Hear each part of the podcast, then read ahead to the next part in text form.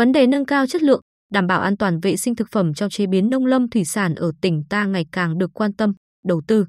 Đặc biệt trước mỗi dịp cao điểm lễ, Tết, ngành chức năng lại tăng cường công tác tuyên truyền, hướng dẫn để các chủ cơ sở tuân thủ quy định, đảm bảo an toàn cho người tiêu dùng.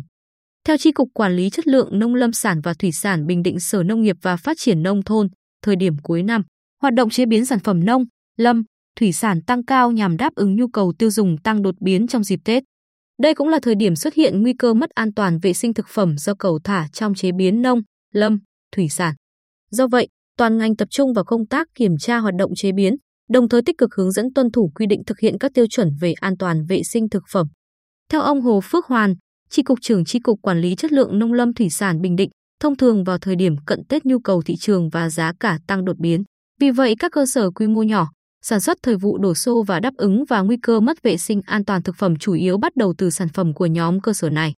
Từ thực tế đó, Tri cục giao cho cán bộ đứng chân địa bàn phối hợp với chính quyền các địa phương tập trung giả soát, kiểm tra và hướng dẫn họ thực hiện các tiêu chuẩn về an toàn vệ sinh thực phẩm. Đồng thời, thực hiện chỉ đạo của Ủy ban nhân dân tỉnh, Tri cục làm đầu mối tham gia vào đoàn công tác liên ngành của tỉnh, triển khai kiểm tra các cơ sở sản xuất, chế biến các sản phẩm nông lâm thủy sản trên địa bàn tỉnh trước, trong và sau Tết Nguyên đán. Ông Hoàng Phấn Khởi nói, tất cả những nội dung công tác trên đều là nhiệm vụ chuyên môn của tri cục, do vậy hàng năm tri cục đều xây dựng kế hoạch và tham mưu Sở Nông nghiệp và Phát triển nông thôn ban hành, chỉ đạo phù hợp. Sau nhiều năm triển khai, điểm tích cực là ý thức chấp hành quy định pháp luật về an toàn vệ sinh thực phẩm của chủ cơ sở sản xuất được nâng cao, chuyển từ bị động sang tự giác chấp hành trang bị kiến thức, kỹ năng, chuẩn bị hồ sơ pháp lý, công bố chất lượng sản phẩm.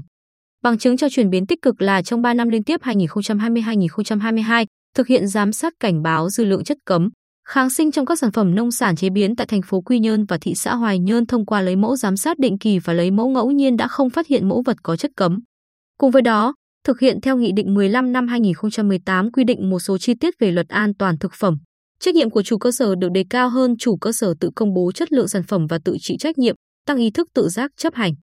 Từ đầu năm đến nay, Tri cục Quản lý chất lượng nông, lâm, thủy sản Bình Định tổ chức giám sát dư lượng các chất độc hại và kháng sinh cấm trong sản xuất sản phẩm nông, lâm, thủy sản với 571 mẫu, xác nhận 3 sản phẩm an toàn theo chuỗi, thanh, kiểm tra và hậu kiểm tại 728 cơ sở, cấp giấy chứng nhận cho hơn 1.100 cơ sở, tổ chức tuyên truyền, tập huấn và bồi dưỡng kiến thức về an toàn thực phẩm cho hơn 3.200 lượt người.